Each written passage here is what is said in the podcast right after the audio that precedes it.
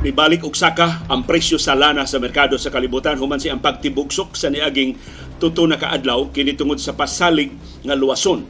Ang Credit Suisse kining usas labing karaang bangko sa tibok kalibutan nga naapigi karon tungod sa busloton niya nga sistema tungod sa padayon niya nga pagdawat og illegal nga mga kwarta gikan sa kriminal nga mga sindikato apil na sa pamilyang Marcos nga through the years gitabangan di ay sa Credit Suisse pagtago sa ilang illegal nga katigayunan.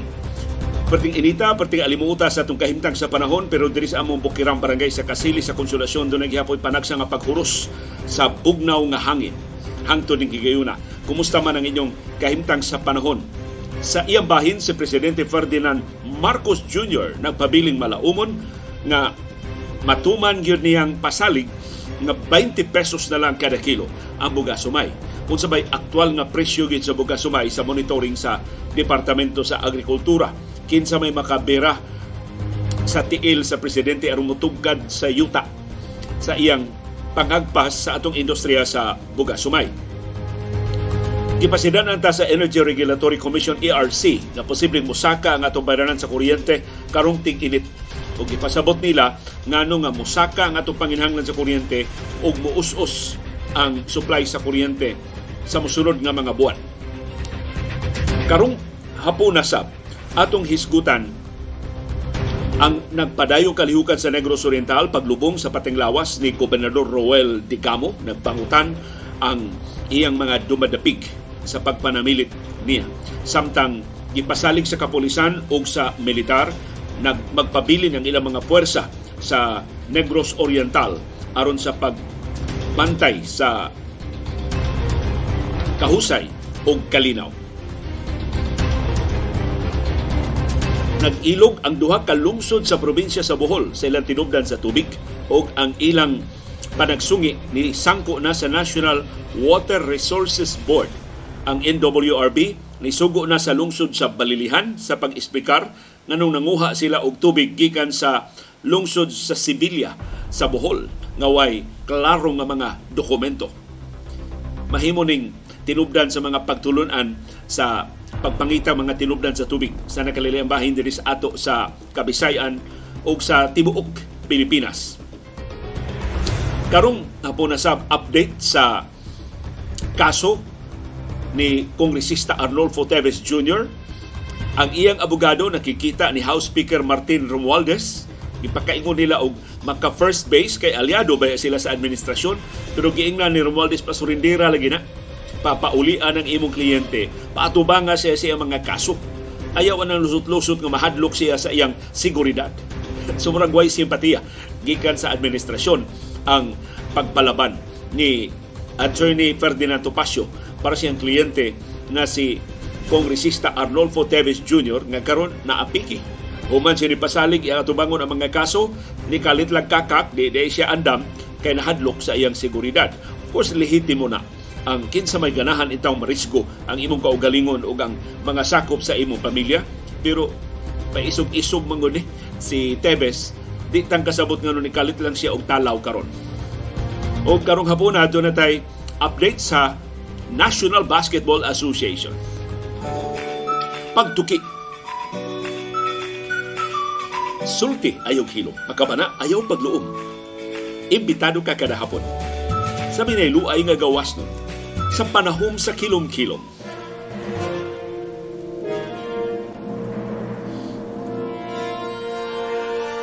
Live gikin diri sa Bukirang Barangay sa Kasili sa Konsolasyon, malipayong kilom-kilom kanatong tanan si Sibi nalinga pa og pangguko diri mga langgam sa among tugkaran. Mao na nga wa siya higayon sa pagkikuyog nato. Karong hapuna tiyaling musuroy karon taon ako lang siyang ipakita ninyo. Pero kumusta man ang atong kahimtang sa panahon? Alas 3 karong hapon nakit-an sa pag-asa ang low pressure area nga naa mahimutang 295 kilometers east sa Katarman sa Northern Samar. So niagi hapon siya nato sa Kabisayan, ibabaw na siya jutay nato sa Subo ang low pressure area gitakda hinuon nga mo dissipate sa mosunod nga mga oras. So wa na siya kahigayonan mamahimong bagyo o posibleng mahilis na lang ni ang low pressure area. Plus dili kay daghan ang uwan nga iyang da Doon na tayo pag-uwan-uwan din sa Sugbo sa niaging adlaw pero dili gyud sa makalapad sa atong gikabalakan nga pag-uwan gikan sa mga low pressure area. Ang direktang naapektuhan sa low pressure area mao ang Eastern Visayas, dinhi sa Kabisayan, ang Dinagat Island sa Mindanao ug ang Bicol region sa Luzon. Kita dinhi sa syudad ug sa probinsya sa Subo ug Bohol, Negros Oriental, Siquijor ug ang Western Visayas doon na tay epekto sa low pressure area pero modominar ang localized thunderstorms.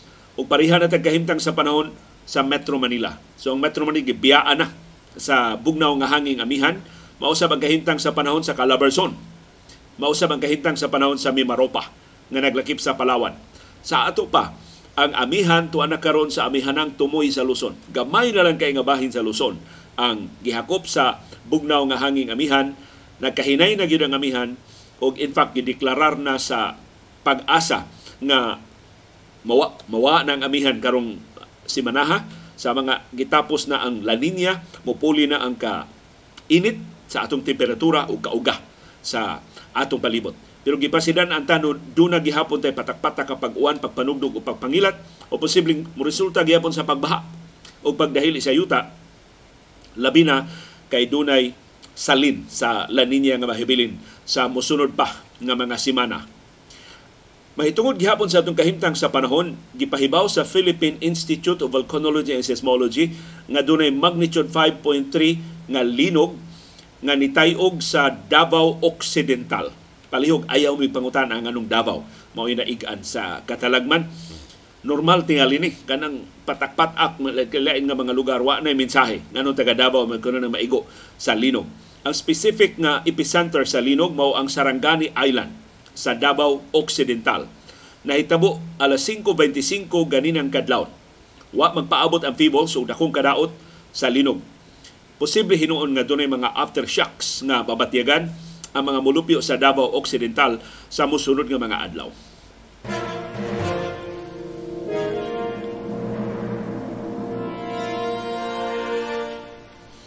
Maayong hapon sa atong viewers si Mario Alquizar na nagtanaw nato sa Carmen Public Market sa Carmen, Cebu. Doon na mga viewers diha sa Carmen. Alimuot na ang panahon dito sa Basak, Lapu-Lapu City, sigon ni Dean Descaliar. Mas maalimuot ang inyong paminaw ining balita nga nisaka ang presyo sa lana sa merkado sa kalibutan sa unang mga oras sa trading karong adlaw Huwebes. Human siya nitibugsok sa kinaubsan nga ang-ang sa niaging napuglima na kabuan kapinastuig. Nakabawi ang presyo sa lana.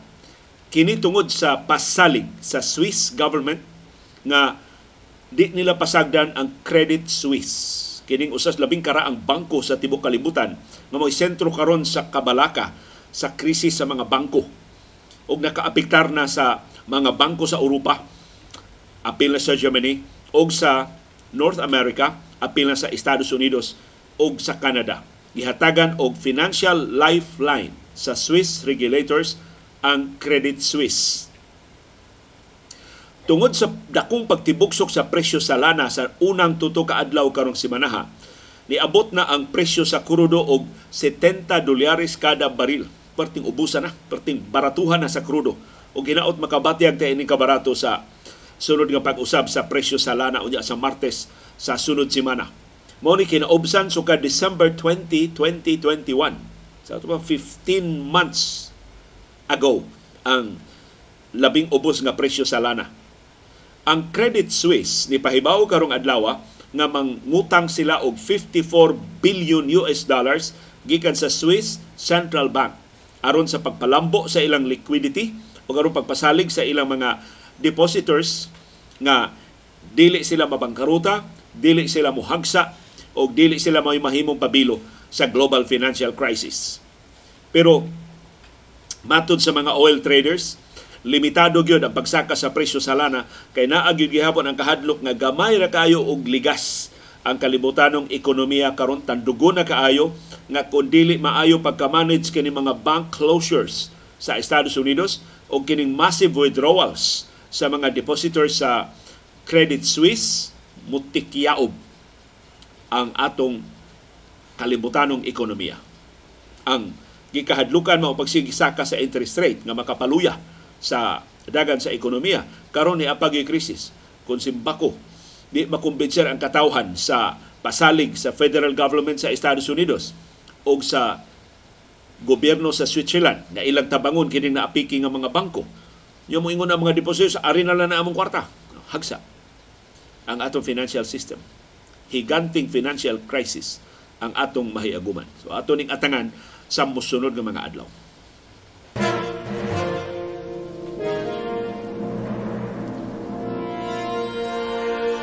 Ni ay dili maayo pasidaan ang Energy Regulatory Commission ERC posible nga mahiagom ta og aumento sa atong bayranan sa kuryente karong ting-init. Kay atol sa ting-init mosaka ang atong konsumo sa lana mulapas sa kapasidad sa mga power plants dinhi sa Subo o sa babahin sa Pilipinas. Ngano mosaka man ang atong konsumo sa lana atol sa ting-init, magsige matagpaandar sa atong electric fan, sige matagpaandar sa atong aircon dako magkita konsumo sa kuryente. Unya, ang ato bayang kapasidad sa mga planta dili baya muburot uban sa atong panginahanglan. Munang hasta kita dinhi sa Kabisayan na supposedly mas stable ang atong supply sa kuryente gipasidan anta nga ang kinatasan nato nga gamit sa kuryente posibleng dili mas sapar sa existing nato nga kapasidad dinhi sa Kabisayan. Although dugang mga power plants ang gitakda nga tukuron, pero sa pagkakaron giingnan ta nga nipis kaayo ang reserba sa atong supply sa kuryente. Og niingon ang Energy Regulatory Commission usa gyud sa labing dakong rason ngano nga sigurong mosaka ang bayranan sa kuryente kay atol sa ting-init muus-us ang level sa tubig sa mga dams, sa mga sapa nga maoy gigikanan sa hydropower. Kini mga planta sa kuryenteng gipatdagan sa pressure sa tubig, sa agos sa tubig. So muus-us man ang water level sugod sa buwan sa Marso sa hantod sa sunod buwan sa Abril hangtod sa Mayo dili kaayo makahatag og supply sa kuryente ang hydroelectric power plants. So unsay mahitabo? Ang mga power distributors sama sa Visayan Electric dinhi sa Metro Cebu, sama sa Mactan Electric Company sa siyudad sa Lapu-Lapu ug sa Cordoba ug sa isla sa Ulango ug sama sa Cebu Electric Cooperative si Beco 1, 2 and 3 sa probinsya sa Subo mapugos og kuha sa mas mahalon nga alternatibo nga tinubdan sa kuryente sama sa oil o gas o coal. So mao na nga mas taas ang atong bayranan sa kuryente. Ang National Grid Corporation of the Philippines ni pahibawsab nga ang power supply dinhi sa ato sa Sugbo ug sa Kabisayan munipis pag-ayo atol sa init og uga nga mga buwan tungod sa pagsaka sa demanda. So para dinhi sa ato sa Visayas, ang forecast sa NGCP ang atong peak demand moabot og 2.69 megawatts or 16.9% nga mas taas kaysa actual peak load adtong Setyembre sa niaging tuig na 2.3 megawatts. Sa Mindanao, mas dako pag yun ang ilang gipaabot nga kanihit sa supply sa kuryente karong ting-init.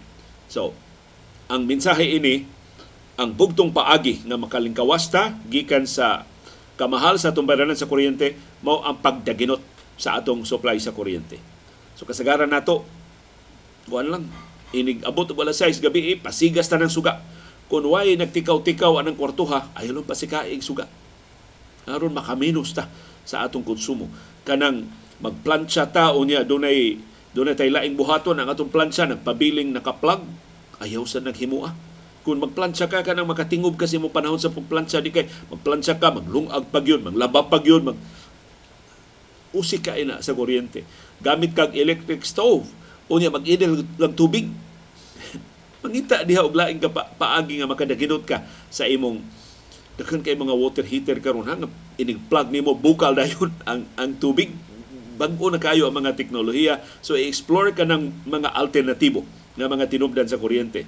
Pero kinis Mr. Cesar Ibanez sa Bulacau, advocate ni sa solar power o Amot mo install ba mo Mr. Ibanez kanang inyong grupo?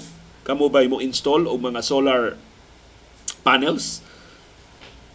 Pero daghan daghan kong mga kaila si Attorney DX Lapid na ni siya grupo nga mo install og mga solar panels mo himo diha og diagram sa imong mga panginhanglan unsay masaom nimo i-customize nila sa imong purmas imong bay kay ako good magpa-solar man ta ko diri sa among atop nya kini among atop dili man ni atop kuan ra man ni. Mura bala gamay lang nga bahin sa among roof deck ang giaptan para lang makalingkod-lingkod dito bisag init or bisag og uwan. Gitan-aw diri sa Visayan Electric siya di kapasar imong atop liyo kinahanglan ko ang atop mag-atubang sa lisay. Unya murag dunay minimum nga gidakon sa atop nga kabutangan og solar panels aron mahimong viable makasupply sa kinatibuk-an nga supply sa kinatibuk ang panginahanglan sa panimay. Mato ni Mr. Ibanez, ang ila konong installer nagbase rasab sa Talisay ug ang ngan sa ilang kompanya Santec. So kung interesado mo og solar power, nindot kaayo kay atul sting init perting daghana ma-harvest nato nga solar energy gikan sa adlaw.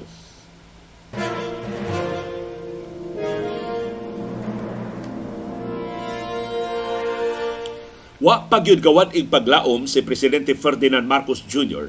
nga matinuod ang iyang pasalig sa niaging kampanya nga mahimo na lang 20 pesos kada kilo ang bugas humay. Giluwatan ni Marcos kining labas nga pasalig atol sa iyang paglusad sa kadiwa ng pangulo dito sa Pili, Camarines Sur karong adlaw.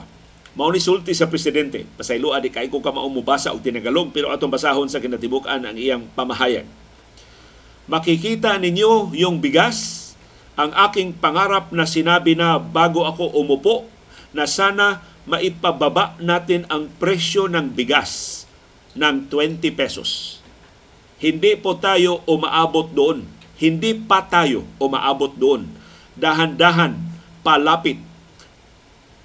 Nasa 25 pesos na tayo. Kaunti na lang, maibaba natin yan. Muna isulti ni Presidente Marcos sa iyang diskurso karong adlaw. Sa mga kadiwa stalls nga iyang giinugurahan, gibaligya ang bugas sumay og 25 pesos ang kada kilo. Pero kahibaw manguta nga kanang presyong gipamaligya sa kadiwa subsidized na sa gobyerno. Or gi suportahan na og mga negosyante nga artificial nga ni pasawom sa ilang presyo aron malingaw ang presidente.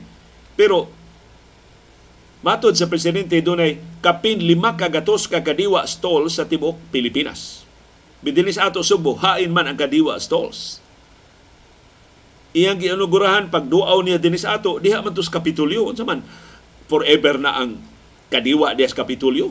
O doon na mas convenient nga location na throughout the year mag, mag-operate ang kadiwa stores. Pero kay ba kung siya nahitabo sa kadiwa?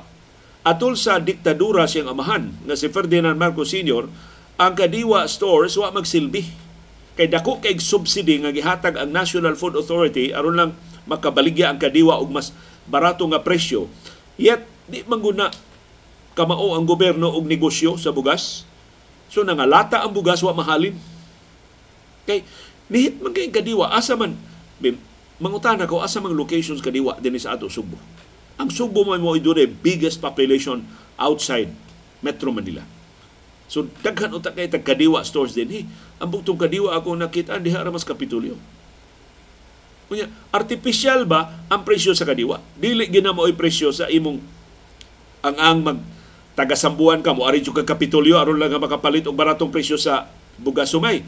So makabarato tinuod ka pero ang imong plite gikasambuan tagadaan batayan ka mo ari ka kapitulyo aron maka abil ka, ana jud ka sa mga tindahan dool sa inyo. Kay perti mahala man na sabron sa plitihan. Unsa may realistic nga presyo sa bugas sumay? Ato nang malili sa monitoring sa Department of Agriculture. As of March 15 hangtod ka, kagahapong adlaw, mao ni ang monitoring sa Department of Agriculture sa kamerkaduhan sa Metro Manila, dinhi sa Subo o sa bambahin sa Pilipinas. Ang presyo sa bugas sumay labing barato 40. Ang well-milled rice, 46 pesos ang kilo. Ang fancy rice, kanang mga mimis, kanang di na nato usapon mo, dailos na sa atong tutunlan, kapin 50, abot og 60 pesos ang kilo. Hay mang 20 pesos diha. Ang kinaberatuhan nga bugas, 40. Doble. Siyang gipasalig nga 20 pesos. Pero kini bang binuang ni Marcos nga iyag yung i-insister matinuod lagi na ang 20 pesos ang kilo, makapahinomdom ni nato sa kabakakon siyang amahan. Bisag napamatud-an na sa US Army with documents nga bakak ang iyang pangangkon nga doon na siya maharlika group ug ang iyang maharlika group deriyot makapilde sa mga Hapones Napugnan ko niya sud sa pila ka adlaw ang fall of Bataan tungod sa kaisog siyang Maharlika Group na pamatud-an sa investigasyon sa US Army dakong bakak ang iyang pangangkon. Ug di siya angayang hatagan og medalya. Kay wa gani siya ka-appeal gubat. Kay intelligence personnel, dili gani siya chief sa intelligence. Personnel ra siya sa intelligence. So sukutob sila sa pang-espiya. Dili sila makigubat sa mga Hapones. Pero straight gihapon kay Dagwais Marcos, ikaw le pulan maminaw siya ang pamaka. And I think, naliwat ang iyang anak. Bisa giingna na siya sa mga ekonomista, Mr. President, that is not feasible. Iyang aliado, oh, si Kongresista Joey Salceda sa ikaduhang distrito sa Albay, niingon, ekonomista man ni si Salceda, lowering rice prices to 20 pesos per kilo would be at the expense of other sectors in the country. Ang pasabot ni Salceda ini di lang siya ka makapangas og sultis tinuod sa presidente, dako kaayo ang kwartang gikinahanglan pag-subsidize sa industriya sa bugas sumay aron pa, mapaubsan ang presyo ngadto sa 20 pesos ang kada kilo. Mahurot ang kwarta sa nasudnong gobyerno pag-subsidize sa bugas sumay aron matinuod lang ang pasalig sa presidente. Dili ni siya financially feasible. Pero mao lagi. Ang kabakakon ini mga Marcos way uway way ikugay? Papaga papating paugat. Kanang ilang himuon kita na lay pulan na maminaw sa ilang mga baka. Ang nakapait ang mga dumadapig sa mga Marcos nga mga loyalista, mga lunod patay, bisan pagklarong na makagimakakan na sila, dili magsabayan. Kuwang lalag mo ingon, bakaki pa mi, bakak pa more.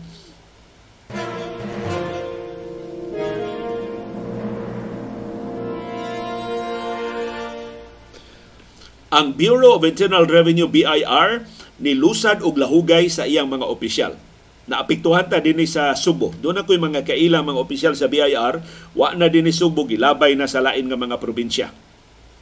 Matod sa BIR, dunay lapad nga lahugay. Lain na ning hugna sa lahugay, doon na nag-una ini. Ang tuyo mo ang pagpalig-on sa koleksyon sa buhis sa mga field offices dinhi sa Subo o sa bahin sa Pilipinas Usas na apektuhan din sa ato sa Subo si Maria Socorro Lozano. Gikan siya pagkahepe sa Large Taxpayers Division sa Cebu Province. Nahimo na siyang OIC Assistant Regional Director sa Cebu City. 45 ka mga district officers o mga division heads ang gipang reassign base sa travel sa duha ka travel assignments nga gipirmahan sa bag-ong BIR commissioner nga si Romeo Lomagi Jr. Na barkad, bana sa barkada ni First Lady Lisa Araneta Marcos. Mo na nga hangtod karon wa gid kadungog ni Lumagi na ningil sa mga Marcos at dako kay nilang utang na 203.8 billion pesos sa estate tax. Managinot na tagkiha sa gagmayng mga magbubuhis pero ang kinadak ang utang sa buhis, wa gyud paningla kay suod man kay nila. In fact, maoteli ni rason ngano si Lumagi ang gitudlo ni SBIR naghisgot sila revamp wa gyud sila ka explicar usa nahitabo sa kanhi BIR commissioner ni kalit lang kawa gipahilom pa nila kay wa man magpa-interview nganong kalit siyang natangtang sa pwesto kay paglingkod gyud adtong kanhi commissioner sa BIR niingon siya nga iyang awhagon si Presidente Ferdinand Marcos be a role model, Mr. President, na mubayad sa iyang tukma nga buhis sa sakto nga panahon.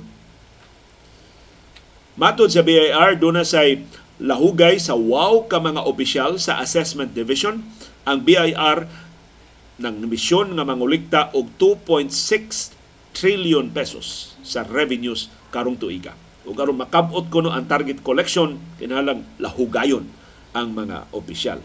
Pero lahugay lang nga aron ingnon lang nga dunay lahugay pero wa gyud gihapoy taga BIR nga mga priso og mapusasan tungod sa ilang pagpangilkil, pagpangwarta sa mga negosyante nga ilang initan, way mahitabo sa atong tax collection.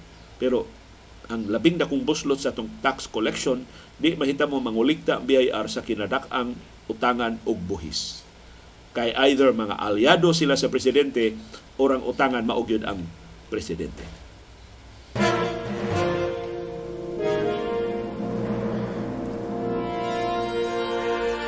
Di ay may balita para sa mga senior citizens sa mga nagpangidaron og 60 pataas. Ang Korte Suprema ni pakanaog og desisyon nga ang tanang funeral services covered sa 20% nga diskwento sa mga senior citizens. Ang Korte Suprema ni luwat ining maong desisyon tungod sa resolusyon sa Cagayan de Oro City Regional Trial Court na nag-exempt, nag-exclude sa interment services kining gasto sa paglubong sa mga patinglawas gikan sa 20% discount. Amo to sa senasud sa bakukang sa korte sa Cagayan de Oro. Nanukad kining maong kaso sa special civil action nga gifile sa usa ka korporasyon dito sa Mindanao nga nagnegosyo og pagpamaligya og memorial lots og nagtanyag og interment services. Ang Regional Trial Court sa Cagayan de Oro nidapig sa kompanya na ang interment services kini paglubong sa mga patinglawas wa maapil sa 20% discount ubos sa Senior Citizens Act. Pero sa dihang gipasaka ang kaso ngadto sa Korte Suprema niingon ang Supreme Court nga ang duha ka balaod katong original nga Senior Citizens Act ug ang amendment Republic Act 9527 ug Republic Act 9994 do not provide for the exact definition of funeral and burial services. Matod sa Supreme Court, ang duha ka balaod do not limit the scope of service under funeral and burial services. So why definition, why limitasyon? So niingon ang Korte Suprema sa ilang interpretation kay ang Korte Suprema do na may gahom paghubad sa balaod. Ang term burial service naglakip sa bisan unsang serbisyo nga gitanyag nga naglabigit sa final disposition, entombment or interment of human remains. So tanang mga serbisyo sa paghipo sa patenglawas, pag-imbalsamar, pagbutang sa lungon o paglubong sa mga cemetery apil na sa funeral o burial services. Matod sa Supreme Court, nagpasabot ang burial services nga gisgutan sa balaod include interment services such as digging the land for the grave. So, gidetalye yun sa Supreme Court, appeal nas discount. Kanang pagpakubkob og lubnganan. It's concreting, ang pagsemento sa lubnganan, and other service done during the burial. So, may balita para sa mga senior citizens, entitled mo og 20% na diskwento sa funeral services para sa inyong mga minahal sa kinabuhi.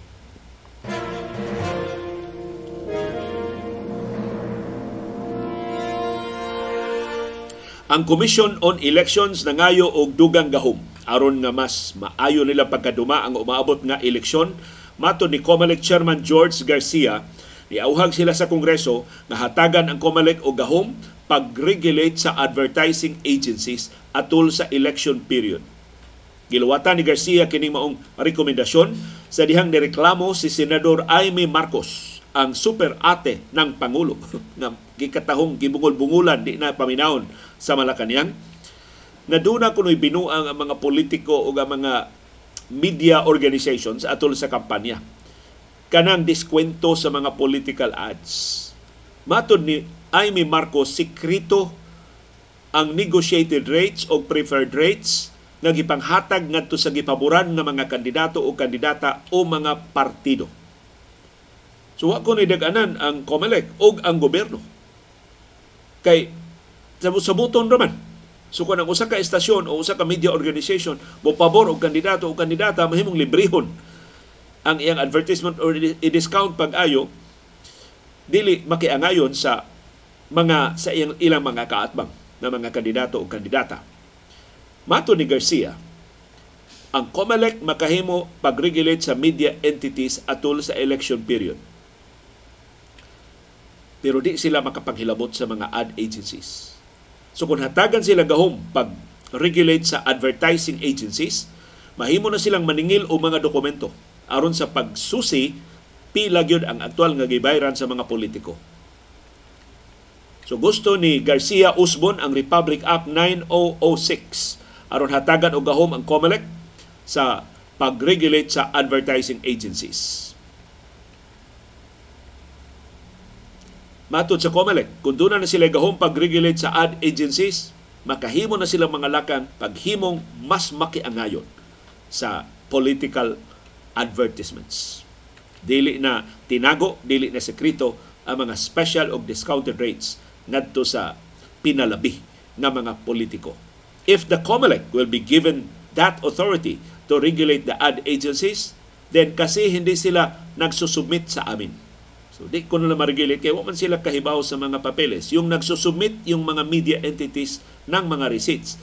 We, we will even compel these ad agencies during that election period to submit everything to the commission. So yung mga bagay na hindi nasusubmit sa amin, mapapasubmit na sa amin ngayon. So manay, iyang sugyot take into consideration to ni Senador Amy Marcos posible mang usbon ang Omnibus Election Code o mga lagda sa eleksyon aron mahimong mas makiangayon ang kampanya sa eleksyon.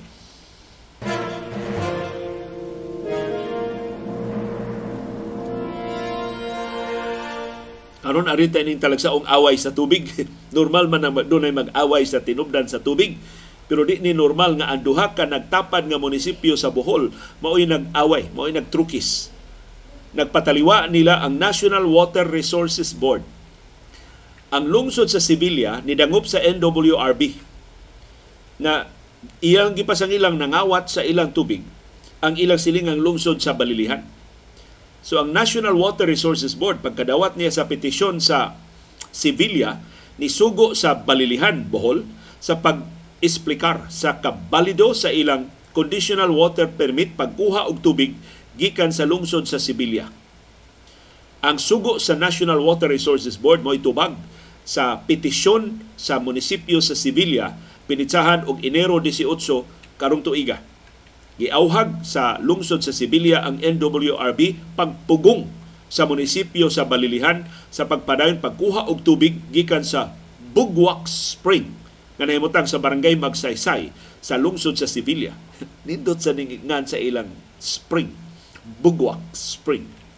Sa iyang petisyon, ang munisipyo sa Sevilla ni klaro nga ang lungsod sa Balilihan why balido nga water permit nga gilawatan sa NWRB ngadto sa sa pagkuha og tubig gikan sa Bugwak Spring sa Sevilla, Bohol.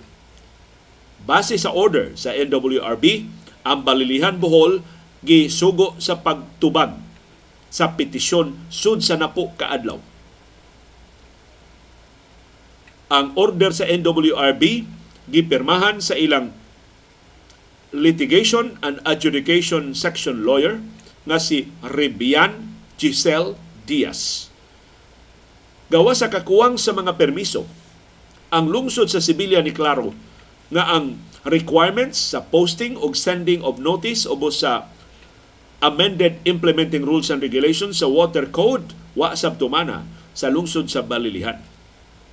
Niaging tuig atong Hunyo 6, 2022, ang NWRB nakadawat og suwat gikan sa lungsod sa Sibilya nga nisupak sa conditional water permit nga ilang giluwatan ngadto sa Balilihan. Ubos tungod sa sukaranan nga ang balilihan na pakyas pagkuha sa legal permit gikan sa barangay Magsaysay ug sa munisipyo sa Sibilya. So kung tinuod ni pasangil sa Sevilla, medyo basto sad ang balilihan.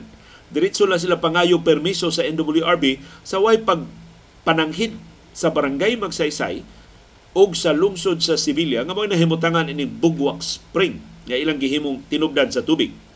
Ang kaso nagsugod ato pang Mayo sa niaging tuig atol sa election month Sa diha mga mulupyo sa barangay Magsaysay sa Sibilya, nireklamo ngadto sa ilang mayor nga si Juliet Dano nga gihimo na ang konstruksyon dito sa ilang barangay apil ang pagtaod og mga tubo sa tubig nga way pananghin. So nahitabo ra ba ni? Sa pipila ka mga private properties dinis ato sa Subo, makahimo di ay pag, pag dangop sa National Water Resources Board. Sa nahilambigit nga kalabuan, di lang ang lungsod sa Sevilla mo inireklamo. Dunay nangangkon nga tag-iya sa yuta anang gikuha ang tubig sa munisipyo sa Balilihan. Gikiha niya ang munisipyo sa Balilihan tungod sa pagtukod og 95 milyones pesos nga water facility sa iyang yuta. Ang petisyon gipasaka sa Court of Appeals sa Richley Corporation. Girepresentahan sa abogado nga si Elridge Marvin Aceron. Matod sa Richley Corporation, ang water permit nga nakuha sa balilihan gikan sa NWRB naglakip sa inaccurate sa sayop nga mga kasayuran sa nahimutangan sa Bugwak Spring. Matod sa Richley Corporation na ilad ang NWRB nituo sa Balilihan na ang Bugwak Spring nahimutang sa lungsod sa Balilihan. Pero ang tinuod nga nahimutangan sa Bugwak Spring mao ang lungsod sa Sevilla ug iya pagyong pribado nga luna. So kana kunong pagtaod og mga tubo gikan sa Barangay Road padung adto sa Bugwak Spring nga paluyuhan sa lungsod sa Balilihan mo'y ebidensya sa pagpanlapas sa ilang katungod. Isip pagmatuod nga ang Bugwak Spring naa tukur naa sa mahimutang sa ilang yuta gipakita sa Richley ang deeds of absolute sale sa tutok kaluna nga naglibot sa Bugwak Spring. Ang petisyon nila sa Court of Appeals ni suporta sab sa petisyon sa munisipyo sa Sibilya nga ni-insister nga ang Bugwak Spring na mahimutang sa Sibilya dili sa balilihan. Na kining tubig, panginahanglan magulis katawhan mo sa angayan unta magsabot ba? Imbis nga mag trukis o magburuka na kay kung mahusay na gulis korte patindugaya ining mahusay. Kay perting daghanas dakets nga sa mga kaso nga nag-ung-ung sa ato mga korte. Ambot si Gobernador Aris Omintado mahimo bang mupuy-puy sa mayor sa Balilihan o sa Sevilla na mahimo ba ning ato la sabot-saboton? Kung naagin sa Sibilya, unsa man pabayro na natong balilihan kay lison na sa kaayo di na nato suplayan og tubig ang taga balilihan. Kung kani kong balilihan, powerful kay ni ang pamilya nga nagdominar diha mga Chato. Ya, kongresista ba ya? Si Edgar Chato diha sa Bohol, kanhi gobernador sa Bohol. Feeling howd ba sila karon bisan kung dili na ila ang administrasyon atong atangan sa so, paghusay kining panagsungi sa tubig sa lungsod sa Sevilla o sa lungsod sa Balilihan sa atong silingang probinsya sa Bohol.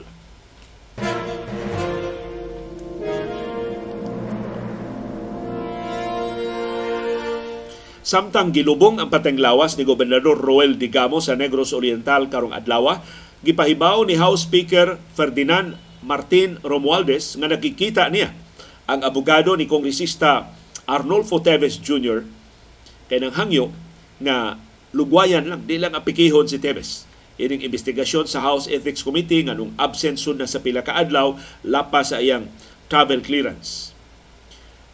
Maton ni Romualdez, iyang giauhag ang abogado ni Tebes na pabaliko na dinhi sa Pilipinas ang iyang kliyente. Mato ni Romualdez dili maayong tan-awon nga ang usa ka magbabalaod mulayas, mulikay sa mga kaso sa mga pasangil nga giluwatan batok niya. Gikonfirmar ni Romualdez nga ang abogado ni Teves nga si Ferdinand Topacio nakikita niya kagabi, Miyerkules sa gabi, aron sa pagpadayag sa kabalaka ni Teves sa iyang seguridad. But apparently, wa kakuhag simpatiya si Teves gikan ni Romualdez. Isip tubag, matod ni Speaker Romualdez, iyang gisubli ang iyang auhag ni Teves pagpauli din sa Pilipinas. Kaya yung travel authority ni expire adto pang Marso 9. So ang mensahe inisipa na kayo. Ang mga Tebes posibleng konektado sa niaging administrasyon ni kanhi Presidente Rodrigo Duterte kay para sa tanang interesadong maminaw, ibalik-balik man gining Teves nga parinti silang Pulong Duterte, parinti sila sa asawa ni Pulong, pero lahi na ang administrasyon karon. O muraguay panahon ang Marcos administration pagpaminaw o paghatag og simpatiya ni Kongresista Arnold Teves.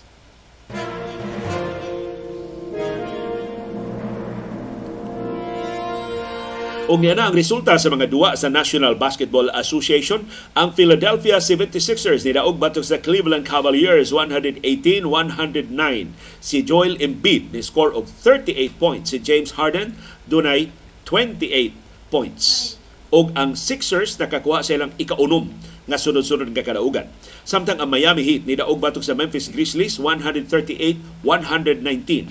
Ang Sacramento Kings nidaog batok sa Chicago Bulls 117-114.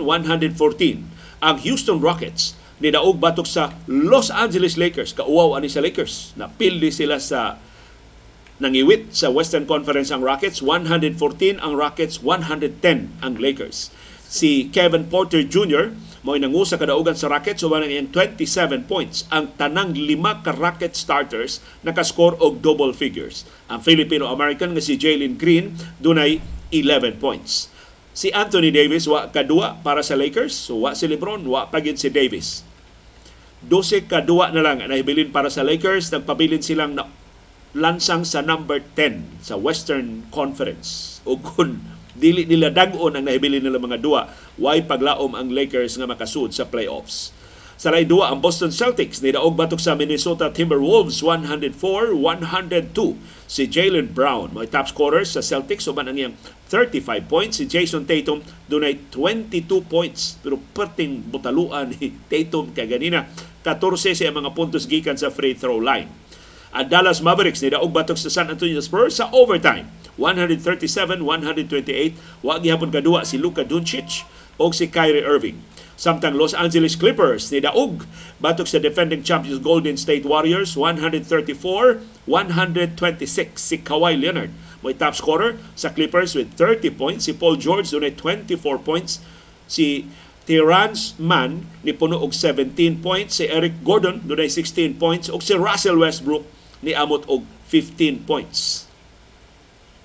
Ang Clippers ni extend sa ilang sunod-sunod nga kadaugan ngadto na sa upat kadua nagpabilin ang kabutalo sa Warriors sa iyang mga road games. Sa home games, ngilngig kay Warriors, pero kung sila manung og laing korte, perting bangaa sa Warriors. Napildi sila ganina bisag 50 puntos ang nahimo ni Stephen Curry. Perting higiguan ni Curry, ni, ni Curry 20 of 28 sa iya mga shots ang iyang napasud or 71.4% gikan sa field. Og wow sa 14 or 57.1% sa iyang 3-point shots mao ni ikasiyam na career 50-point game ni Stephen Curry. Nagkasalamat yung padayon nga interes. Nagkasalamat yung paningkamot pagsabot sa mga kaulugan sa labing mahinungdanon nga mga paghitabo sa atong palibot. Labaw sa tanan, nagkasalamat sa iyong pagahin o panahon, paggasto og kwarta, pagpalit og internet data, paghupot og anli agwanta, aron makatultol ining atong bag o plataporma o aron makalili ni ining kabus og dili takos nga panahon sa kilong-kilo.